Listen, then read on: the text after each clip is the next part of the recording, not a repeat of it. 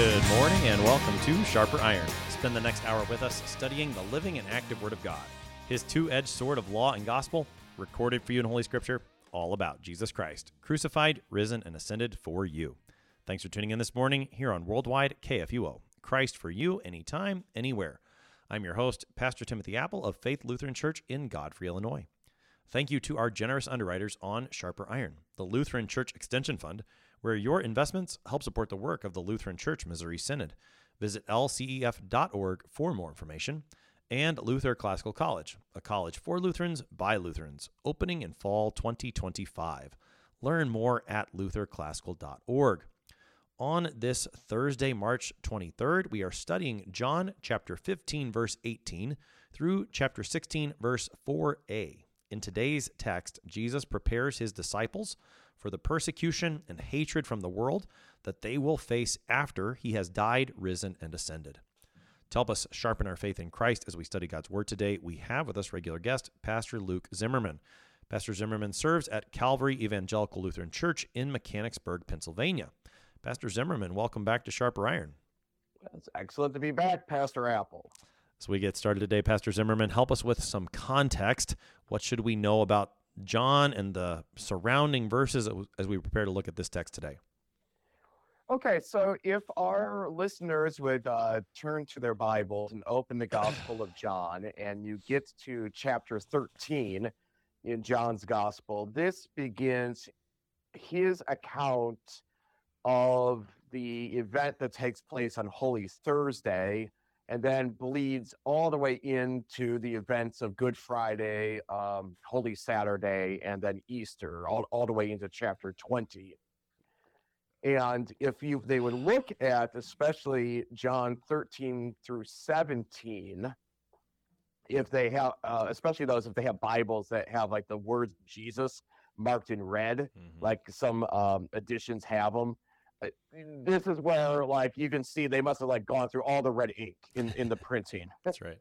And, and the reason is because Jesus uses the event of the Passover meal that he is having with his disciples on that night, uh, the night in which he is betrayed, as we will actually see um, in John's gospel, but also the other gospels speak about this in John's gospel, especially though, um, this is recorded for us as an event where Jesus kind of gives a a farewell discourse.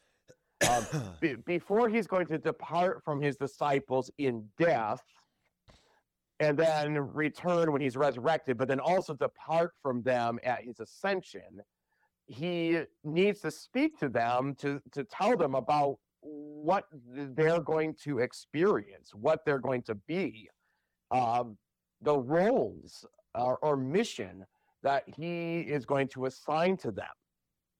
And so, at this Last Supper, this Passover meal, uh, Jesus does a number of things which leads up to this discourse. So, so if you read John 13, that's where you have like the washing of the feet, um, Jesus talks about Judas betraying him.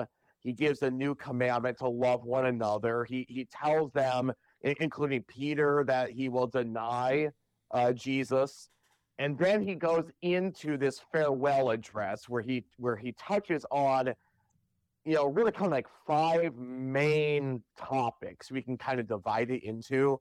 So, uh, what his disciples' identity will be, uh, what they can anticipate to receive from the Father, uh, both in this world and then in the world to come. Um, he tells them about their new life of obedience, including what they will face from the world. He will talk about the work of the Holy Spirit that will be conducted within them and through them. And then he will also speak about the joy that will be theirs uh, following his resurrection. Mm. So it's a very it's a it's a it's a long winding discourse um, but we see this at times uh, even outside of the scriptures when a person is going to depart from a group uh, that he's been an integral part of or a leader handing over things before maybe he will retire or will die or will move away. So this is what Jesus is doing in this upper room at this Last Supper. And that's why oftentimes, like in uh, biblical commentaries or writings uh, about this section of John's gospel, we'll talk about this as the upper room discourse mm. or Jesus' farewell address. Mm. We've mentioned this before, although I think it's been a, a, few episodes since we've talked about it. But calling it a farewell address, I think, is helpful. And yet, at the same time, to recognize that Jesus will say things like, It's good that I'm going away, but I'm going to come back. You're going to see me again. So that even as it's a farewell address, it's not a farewell address in the same way that, say, Moses gave his farewell address, or Joshua or Samuel, the Old Testament prophets who had these farewell addresses because they know they're about to die. Jesus knows he's about to die, but he also knows that he's going to be raised, that he's going to ascend, that he's going to go to his Father, and that all of these are good things for his disciples that will then send them on a mission after he's ascended. And so it it has that I don't know it, it has a, a different sense to it than your typical farewell address because it is it's not only preparing for after he dies, but after even he has risen and ascended. And so it it has more of a I don't know, a confident feel, I guess, than some other farewell addresses might. Not that Moses and Joshua and Samuel didn't have a confident sense in their final words to, to Israel, but it just has a, a different flavor to it than other farewell addresses, if that makes sense. Yeah, absolutely. And it's good that you mentioned that because um, compared to like Moses or Joshua or other, or people like that, um, we're we're dealing with two main things that change the nature of this. One being the resurrection itself, which changes everything, and the fact that the person giving this address is the God who has assumed humanity. Yeah. it is the incarnate Lord who, who is speaking this. And so, so that will automatically bring a little, little bit of a different flavor and character to this, as uh, you rightly noted. Well, and, and even to the to the effect that it becomes uh, more victorious in that in that sense that Jesus knows he's going to be crucified, yes, but that's him laying down his life, as he often says in John's gospel, so that he can take it back up again, so that eh, even as in this text he's going to talk about the hatred that the disciples will receive from the world, it's not in a, a woe is me sort of way, but rather preparing them for what lies ahead so that they will go through it faithfully and and end up with him in the resurrection on the last day. Again, it just it, it changes the whole flavor of it because of the way that you know he knows what he's doing is for their good and this isn't a defeat for him. It's ultimately for his glory again to use the language that john uses. Absolutely so. All right. So we are here in john 15 beginning at verse 18 and carrying all the way into chapter 16 today. Here is the text Jesus says, If the world hates you, know that it has hated me before it hated you. If you were of the world, the world would love you as its own. But because you are not of the world, but I chose you out of the world, therefore the world hates you. Remember the word that I said to you A servant is not greater than his master. If they persecuted me, they will also persecute you. If they kept my word, they will also keep yours. But all these things they will do to you on account of my name, because they do not know him who sent me. If I had not come and spoken to them, they would not have been guilty of sin. But now they have no excuse for their sin. Whoever hates me hates my Father also. If I had not done among them the works that no one else did, they would not be guilty of sin. But now they have seen and hated both me and my Father. But the word that is written in their law must be fulfilled. They hated me without a cause. But when the Helper comes, whom I will send to you from the Father, the Spirit of truth, who proceeds from the Father, he will bear witness about me. And you also will bear witness, because you have been with me from the beginning. I have said all these things to you to keep you from falling away. They will put you out of the synagogues. Indeed, the hour is coming when whoever kills you will think he is offering service to God. And they will do these things because they have not known the Father nor me. But I have said these things to you that when their hour comes, you may remember that I told them to you. That is our text for today. That is John chapter 15, verse 18 through chapter 16, verse 4a. We'll pick up 4b tomorrow. All right, so Pastor Zimmerman, we are here in John 15, And now Jesus is going to speak about his the world hating his followers. Jesus says at the beginning of our text, "If the world hates you, know that it has hated me before it hated you." Help us into these words of Jesus at the beginning of our text. Okay, so when Jesus speaks about himself in contrast to the world, he talks about the negative reception that he has received. And if we have read through John's gospel, we would have actually seen incidents of that. Um, John's gospel is one of the, I, I think, of, of, of the four, is probably the one that has the most direct confrontation mm-hmm.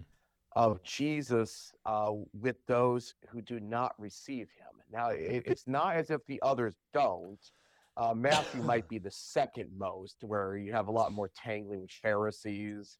Uh, Luke's gospel and Mark also have that, but but kind of the real pointed ones um, that kind of talk about his origin, where he is from, uh, who has sent him, the fact that he is, you know, God in the world, um, that he's different from the world, um, that he brings a truth to the world that the world doesn't want. He's bringing light into the world that the that the world wants to like uh, squelch. Okay, I mean, those are the types of themes that that we find in John's gospel, especially. And now, when Jesus is going to talk to his disciples about what they're going to encounter in the world, he's going to say they need to expect to encounter that same negative response of human society, the same negative response that he received. Now, why that's so is because, in the same way that the world did not recognize him, they are also not going to recognize those who are connected to him, mm-hmm. uh, those who are uh, his representatives, which is going to be a very important thing when we get into um, John chapter 20. You know, kind of uh, preview things for several weeks in advance here, uh, where, where, where Jesus is going to say, just as the Father has sent me, I'm sending you uh, in, into the world. Um, that the same kind of negative uh, reaction that the world gave to him, his disciples ought to expect as well. Mm. All right. So Jesus is going to prepare them for this coming reality. He states it outright. Their connection to him means that they will be hated just as he was hated. And that happened to him first. Now, he goes on to explain why this is the case. In verse 19, he talks about the the difference between being one of his disciples and being of the world. So when Jesus made these men his disciples, he chose them out of the world, and that reality is also related to why they will receive the world's hatred. Tell us more about how Jesus explains this in verse 19 of our text. Okay. So with this is kind of verse 19 is really kind of based on like associations. Hmm. Who are you affiliated with? Who who are you with? Who are you from? What group do you belong to? Um, you know, we don't want to make it, you know, as, as trite as maybe some of our things we see in in our um, like everyday world. But um, you know, what gang are you in? Hmm. Uh, what ethnic group are you in? Um, which which nation do you belong to? Um, even you know, which English football team do you support? And you're going to be a hooligans against you know the people in the in the other soccer team. And I mean, you know, we see this in in a a what might seem like large scale in in our everyday living world and yet that's actually small scale compared to the bigger identity question that jesus has brought up here. He's saying you belong to me and because I took you from your previous identity of being of this world and reflecting back on things earlier in John's gospel, they've received birth from above, new birth, right? They've been born of water and spirit. They, they got a new origin, they got a new affiliation. Because of that new identity given to them, they have been pulled out of what they used to belong to.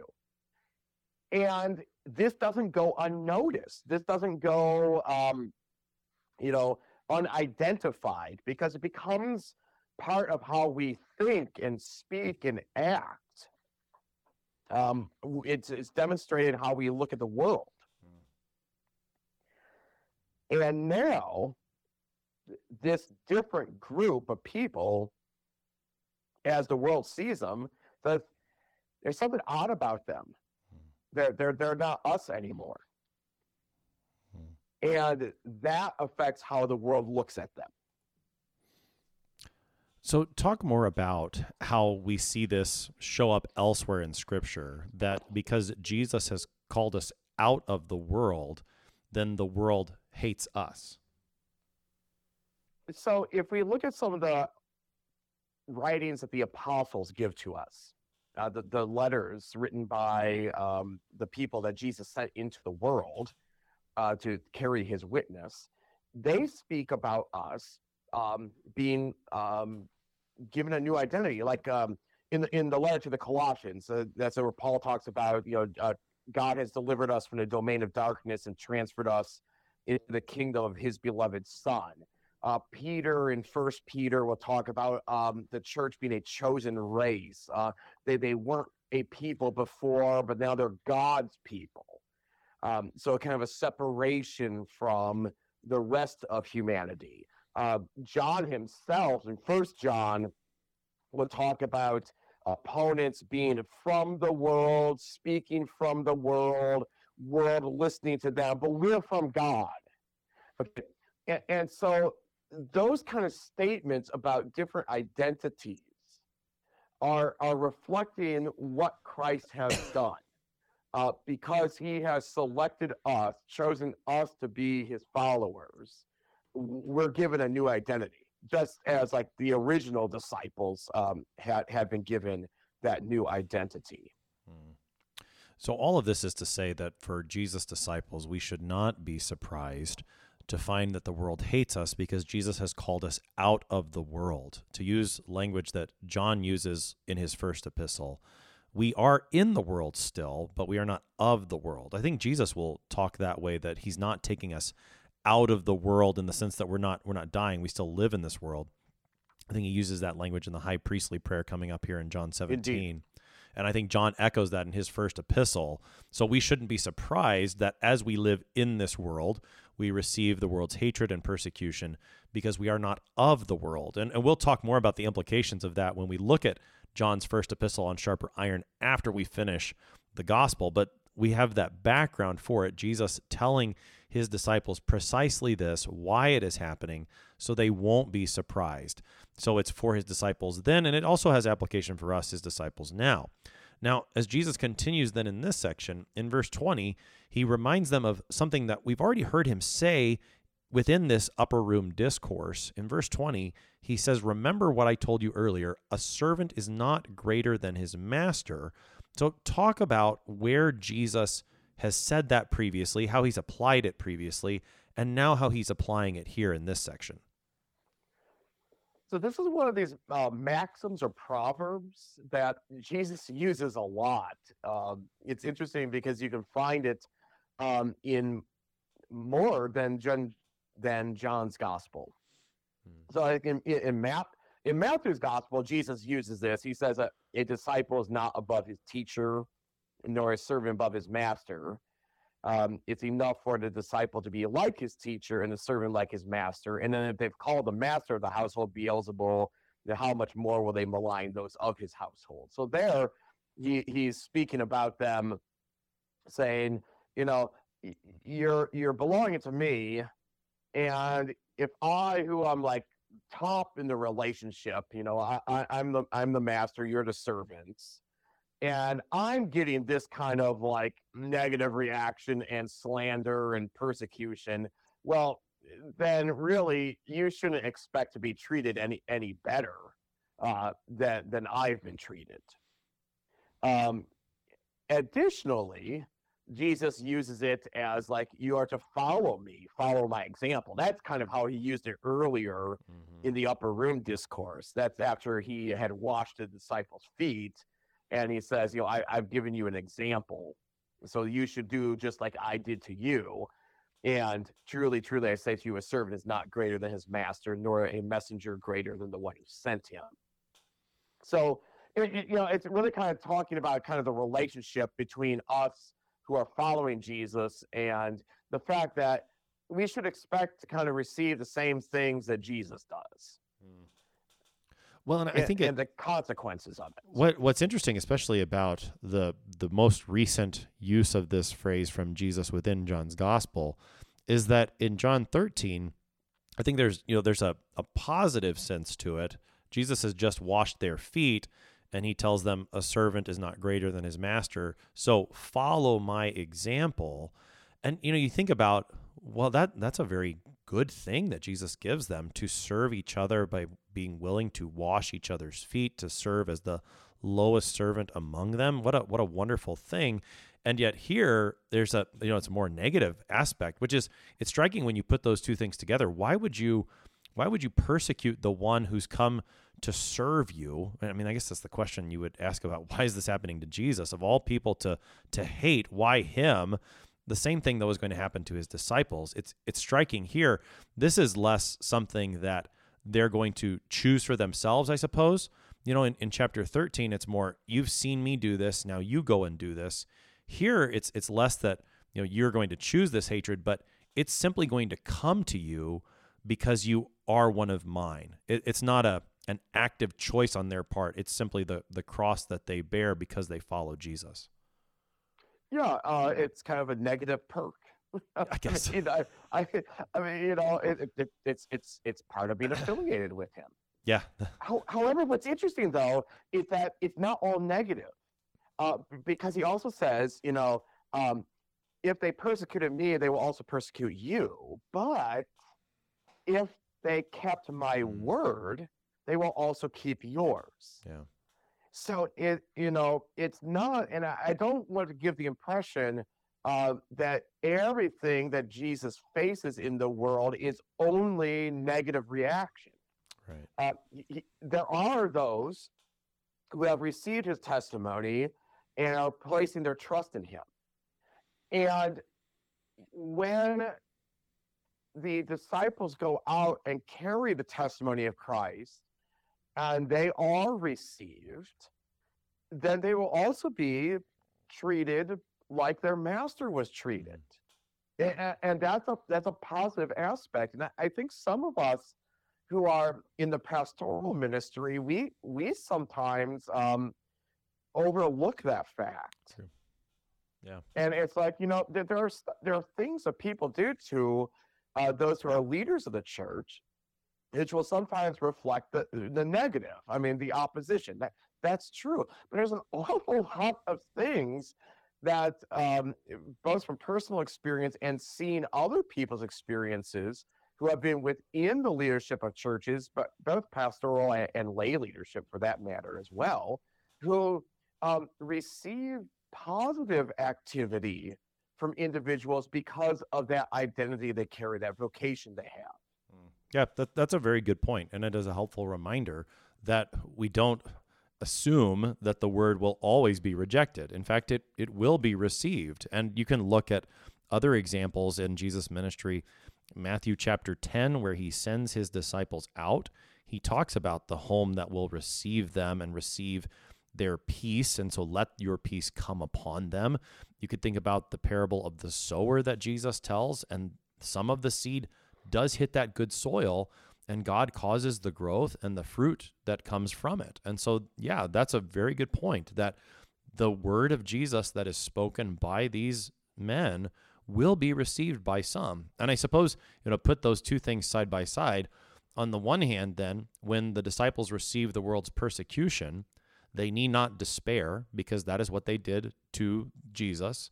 And on the other hand, when the disciples' word is received, then they should not fall into pride because it's the word of Jesus, not theirs. And so, uh, in either case, it strengthens the church for faithful living as they proclaim Jesus' word. Indeed.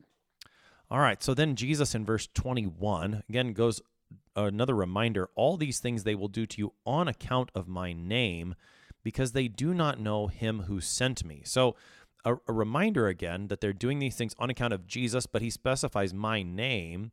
And then he also brings up the fact they don't know the one who sent him. Talk how Jesus continues to elaborate here. So now he starts to actually kind of like more fully explain kind of the rationale for the world's hatred and, and persecution, both of him, uh, which he's already experienced, and now what his followers will experience. And again, it's because they're identified with they're identified with Jesus. They're, they they bear Jesus' name. Uh, they they will be called Christians. You know, in the Book of Acts, that that you know it, it's it's the Christ party. You know that that that's who they belong to. That's who they're affiliated with. And his relationship with God, you know, the, these um, titles that he carries: Son of God, Son of Man, um, the Christ the Lord's Christ. And I think I think that might be important that we we we we recognize it's not just any Messiah or anointed one; it's the Lord's anointed one. Um, and that relationship with God, which Jesus has, he is extending now to his people, and well, those who actually recognize the Lord and his authority and power, and that Jesus has uh, been sent by the Father, well, they will also gladly welcome and receive those who are sent by him. But if they've rejected the one whom the Father sent, well, then we should not expect anything other than really the rejection of the one whom Jesus sends. And that's what he is uh, discussing here. Hmm. We're going to keep looking at this text from John chapter 15 and 16 on the other side of the break. You're listening to Sharper Iron on KFUO. We're talking to Pastor Luke Zimmerman this morning. We will be right back. Please stick around.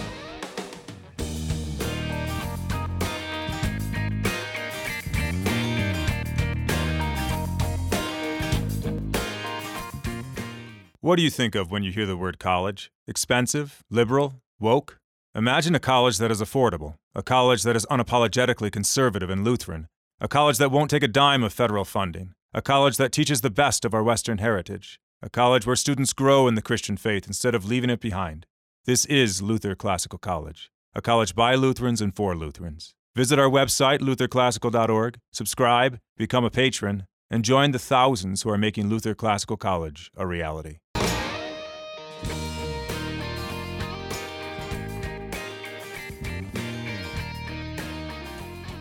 Welcome back to Sharper Iron. It is Thursday, March 23rd. We're studying John chapter 15, verse 18 through chapter 16, verse 4a with Pastor Luke Zimmerman.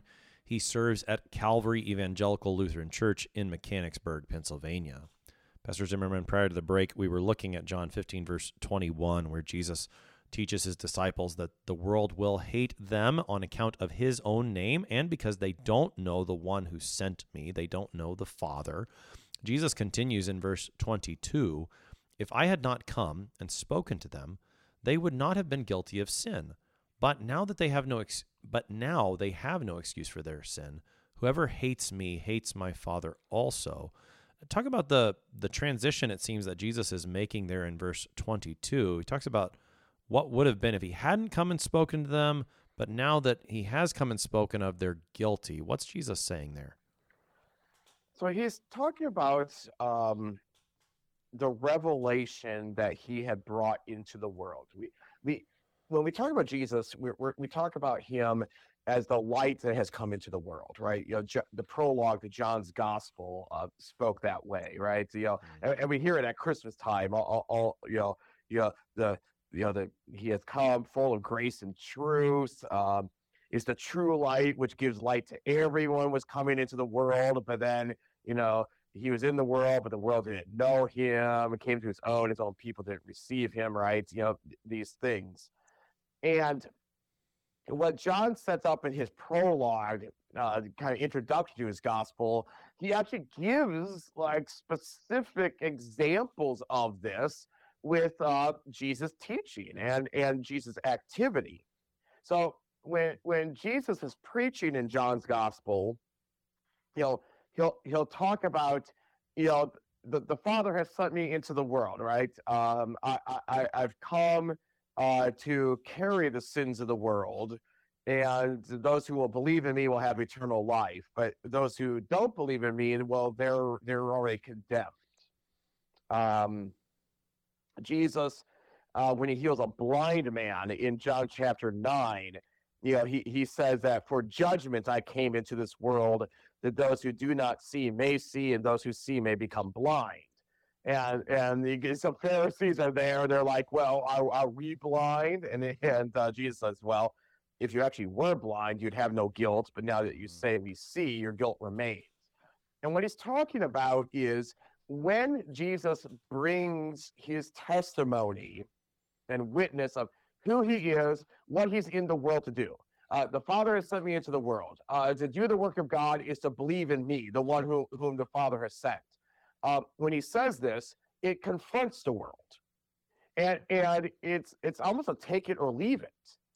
Hmm. Um, the great question that the Gospels ultimately kind of pose is, what do you think about Jesus? Who do you think he is? Who do you say I am? Who am I? What am I in the world to do? And not only does Jesus do things oh, that are speaking about his identity, so just like testifying by teaching, he also demonstrates his identity by actions that he performs, which are fulfilling promises that the Father had spoken through the prophets and, and, and said, This is what my Messiah, my anointed one, will do. and so when Jesus actually comes on scene into the world and starts doing this, it it it confronts us like, well, what what are you going to think about this? What what are you going to say about this? What what are you going to confess about this? And when Jesus says that about the people who have been seeing and hearing uh, the, the the the words and works that he's been performing, and, and speaking, it, it, it's not an ignorance thing anymore. Hmm. He's when he's talking about here about um, having people having no excuse for their sin, um, not having been guilty of sin. He's he's talking about potentially people who have like who, who have been ignorant and may have never heard about him, hmm. never saw him. But that's not the case for all these people, like in, in you know first century Judea, where the the actions of Jesus had been performed in their sight, his words had been spoken in their hearing, and it's a matter of are they receiving him as the Lord's Christ or not. Now Jesus also says in connection to that sounds familiar to what he's been saying, but help us see it again. Verse 23 Whoever hates me hates my Father also. It seems like that relates very much to what he said in verse 21 about not knowing the one who sent him. Right. So if you're if you're pledging allegiance or you're saying that you're loving Yahweh, you know, um, then how can you hate or reject the Messiah that Yahweh sends. And unfortunately, that's kind. It, it's it's a situation, especially in in that you know first century, that the audience of, of Jesus is, is, is facing. Um, you, you've got people who are claiming to love the Lord, who called Abraham to be the great patriarch, who made promises to Isaac and Jacob, who who who brought his people out of Egypt into the promised land, who established a temple for his presence among them, who who also brought them back from exile like in Babylon and, and brought them back, you know, you know, they're claiming a love of this one. They're claiming a love and a dedication to the words that he had spoken through Moses or the prophets or, or the psalmists. And then the very one whom all those words testify about, that, they said he's going to show up, shows up and actually does the things that the Lord said his sent one would do. and they don't want him. They, they, they reject him. They hate him. Well, if they're hating him, then they're actually hating the one that had promised to send this Messiah. And that's what Jesus is saying there. Hmm. As he continues then into verse 24, if I had not done among them the works that no one else did, they would not be guilty of sin. But now they have seen and hated both me and my Father. Now, this this verse I think may strike us as a little strange.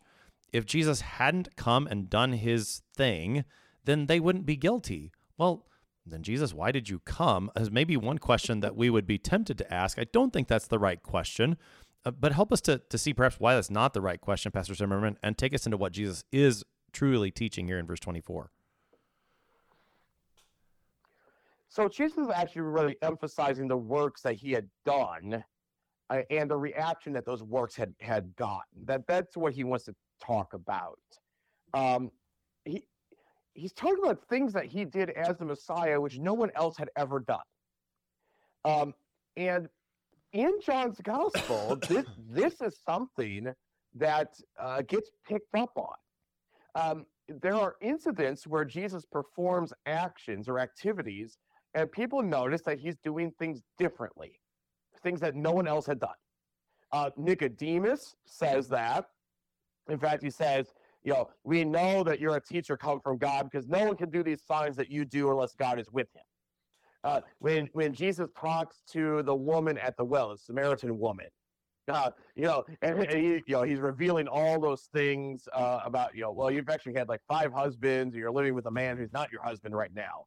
And, and then she almost like drops the jar and walks back to her town and says, you know, there's a man out there and he's told me everything I've ever done. And could this be the Christ?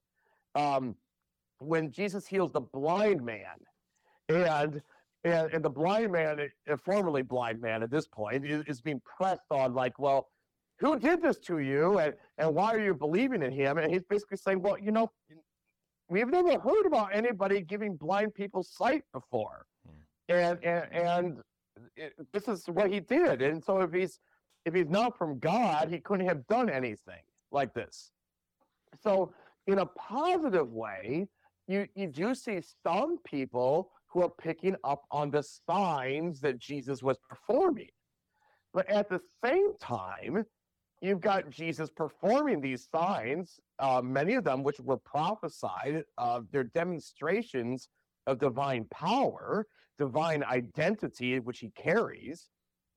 And people are like, well, but you're not really the Son of God. Uh, you're not really the Messiah. You're you're you're you're an impostor. You're you're a pretender.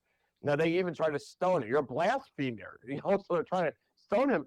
And Jesus at times points and said, Well, okay, if you're condemning me, what is it you're condemning me for?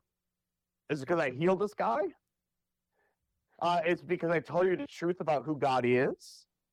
Um, is it because the Father is doing his works in me? And he even says, Well, I mean, if you don't want to like believe me, well, then believe on the stuff that I've been doing. And, and that's what he's getting at if this has been performed according to what the Lord had laid out, if what Jesus has been doing are activities that only the divine could could accomplish, the con- the conclusion should be, well, then he's the one the Father has sent. Yeah. They've seen these things, and you've got two camps of people: the ones who are seeing it and receiving his identity, he is the Christ, and I'm going to receive the benefits of his work. And you have those who have even seen what he's performed and saying, I don't want it, or I, I can't accept it, or I'm simply rejecting it, or this is some sort of trick, uh, I, wh- whatever it is, but it's causing them to both hate Jesus and hate the Father as well. Now, Jesus says that this word is written in their law and it is fulfilled. So he, he, the way he phrases it, we we probably should take a look at the word that is written in their law. Why does he call it their law? And then what is this word they hated me without cause? Where is that written?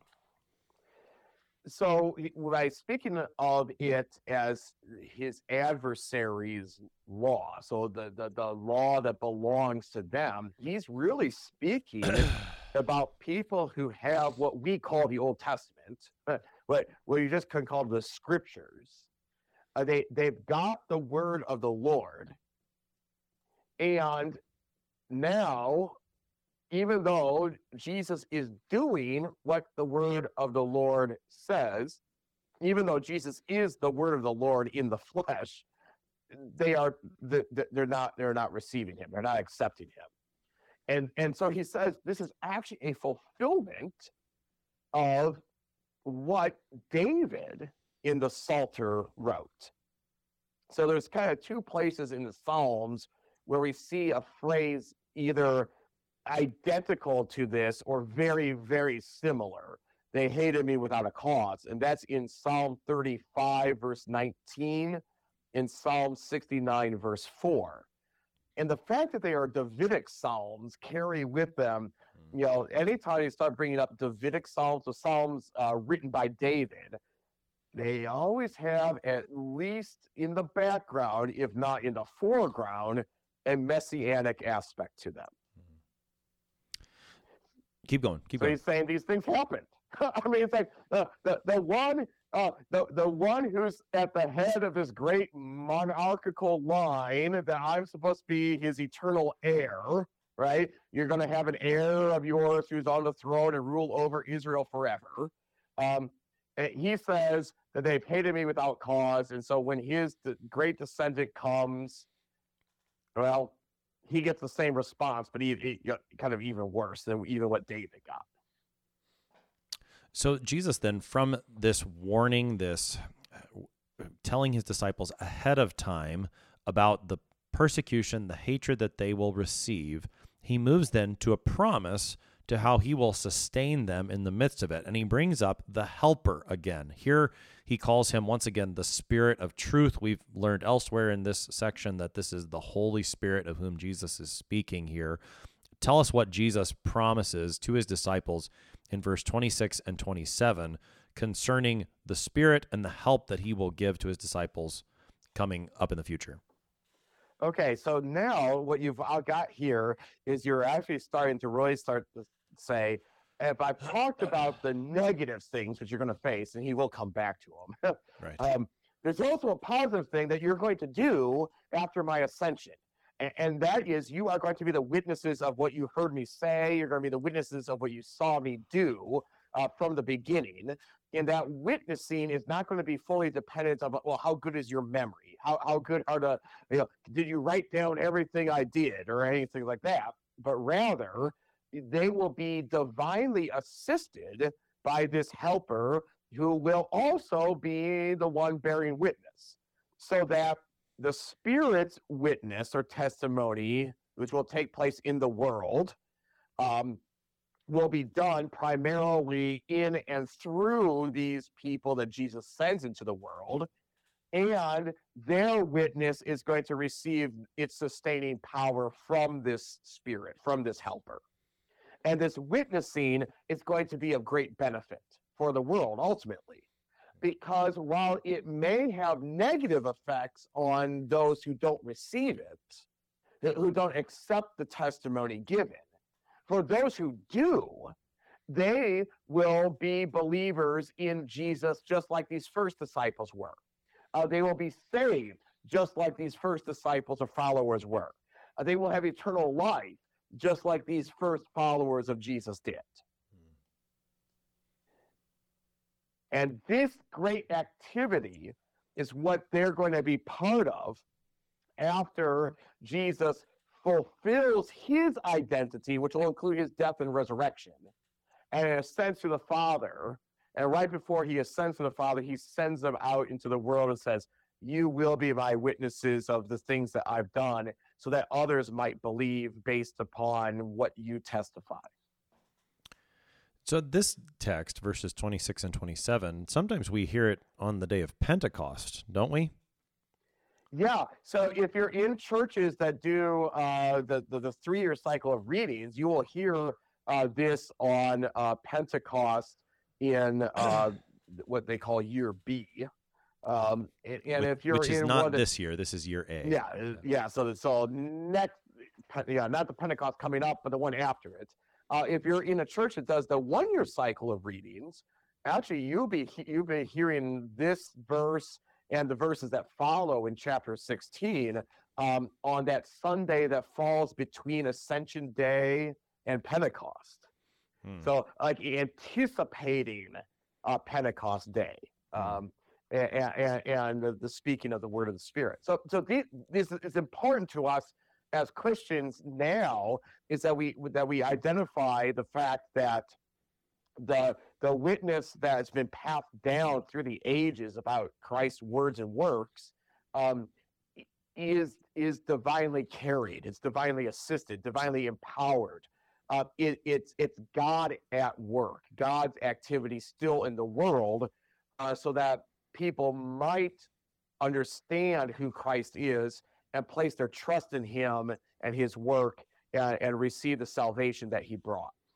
Well, talk talk more about that because, for example, with verse twenty-seven, you also will bear witness because you have been with me from the beginning. That sounds like it's pretty specific to the eleven men who are there with Jesus. Judas is left at this point, so I mean that Mhm. sounds like it's pretty specific to them. But we hear it right around the day of Pentecost. So how does how does the work of the Spirit influence not only the witness that these men who were with Jesus from the beginning gave, but how does it influence our witness still?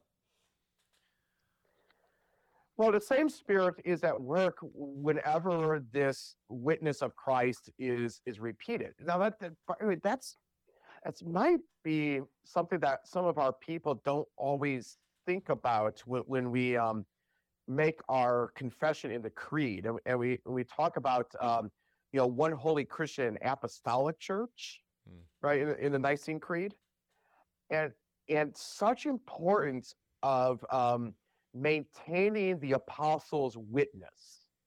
Um, when the Spirit had worked through these individuals who gave testimony and bore witness to what they what they heard and saw and touched, which, which will be um, at the beginning of First John when we when we when we go through the First John study. Um, that testimony which was brought into the world is is truth. It is god's truth. It is god's message to the world. It is the uh, god working through that record. Jesus actually even says when he prays for his people in the high priestly prayer that that he is praying for for these particular apostles but he's also praying for those who will believe in me through their word that they may all be one, just as you, Father, are in me and I in you, and they also may be in us, and so that the world may believe that you have sent me. Um, when John, the gospel writer, um, kind of summarizes the point of his book and says, you know, I've recorded all these activities that Jesus performed, but not every single thing that Jesus ever did, but these which I've recorded to you for you. Um, these signs are written so that you may believe that Jesus is the Christ, the Son of God, and by believe you have life in his name.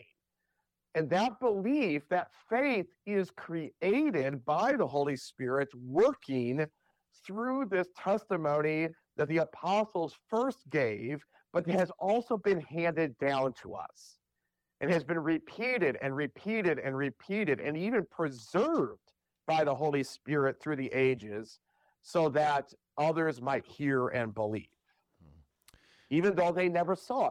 Yeah, and, and we see this in the scriptures how much um, we, we we talk about um, you know you've never seen Jesus yet you love him. Um, the importance, like Paul will talk about uh, that which of of uh, that which I received, I delivered to you of the first importance that Christ died uh, for our sins according to the scriptures. He was buried, and that he rose on the third day according to the scriptures, and appeared to Cephas and the twelve, and so on. And that apostolic witness is not a static, antique, you know, thing dust off a reference book, you know, empty words on a page. It's a dynamic uh, power or it carries because the Spirit is working through that testimony.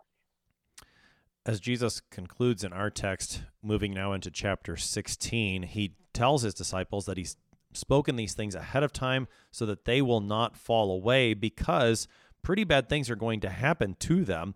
Uh, Pastor Zimmerman, we've got about four minutes here left on the morning. Help us to wrap things up with what Jesus says at the end of our text today. So Jesus discloses to his disciples this first group. Here's what's going to happen to you.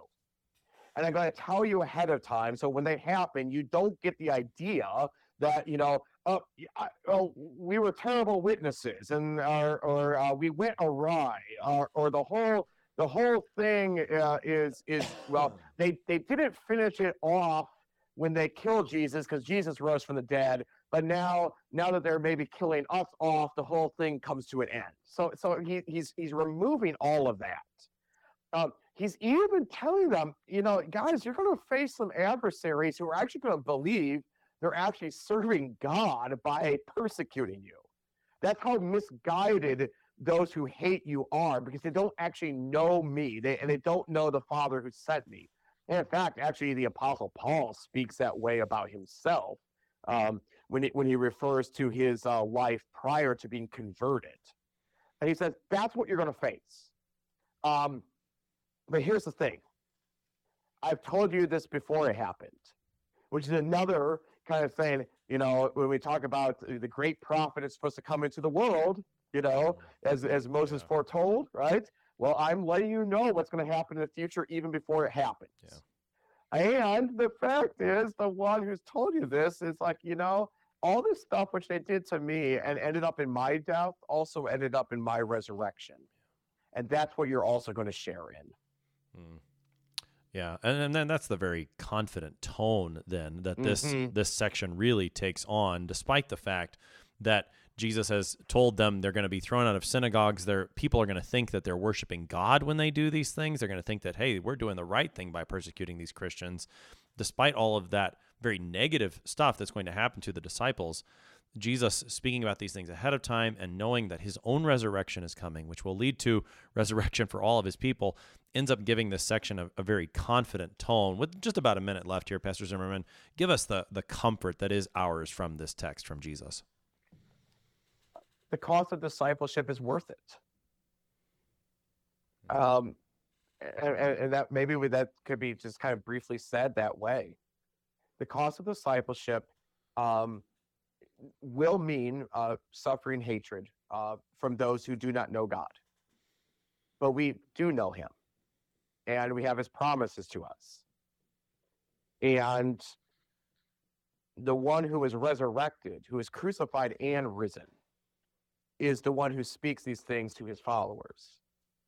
And he has a power greater than what his adversaries, uh, th- those who hated him, uh, can ever exercise. And, and therefore, we place our confidence and trust in the one who has that greater power and exercises it for his people. Pastor Luke Zimmerman is pastor at Calvary Evangelical Lutheran Church in Mechanicsburg, Pennsylvania. He's been helping us today to study John chapter 15, verse 18 through chapter 16, verse 4a. Pastor Zimmerman, thanks for being our guest today. Very welcome. Glad to do it. Jesus says that his disciples will be hated because the world hated him first. Yet that hatred of the world that put Jesus to death could not keep him in the grave. The Father raised his Son. And so Jesus will raise all those who belong to him. Have faith, have courage, dear Christians. Jesus will see you through the world's hatred into eternal life with him. I am your host here on Sharper Iron, Pastor Timothy Appel of Faith Lutheran Church in Godfrey, Illinois. If you have any questions about the gospel according to St. John, send an email to kfuo at kfuo.org. It's always a joy to hear from you. Thanks for spending the morning with us. Talk to you again tomorrow.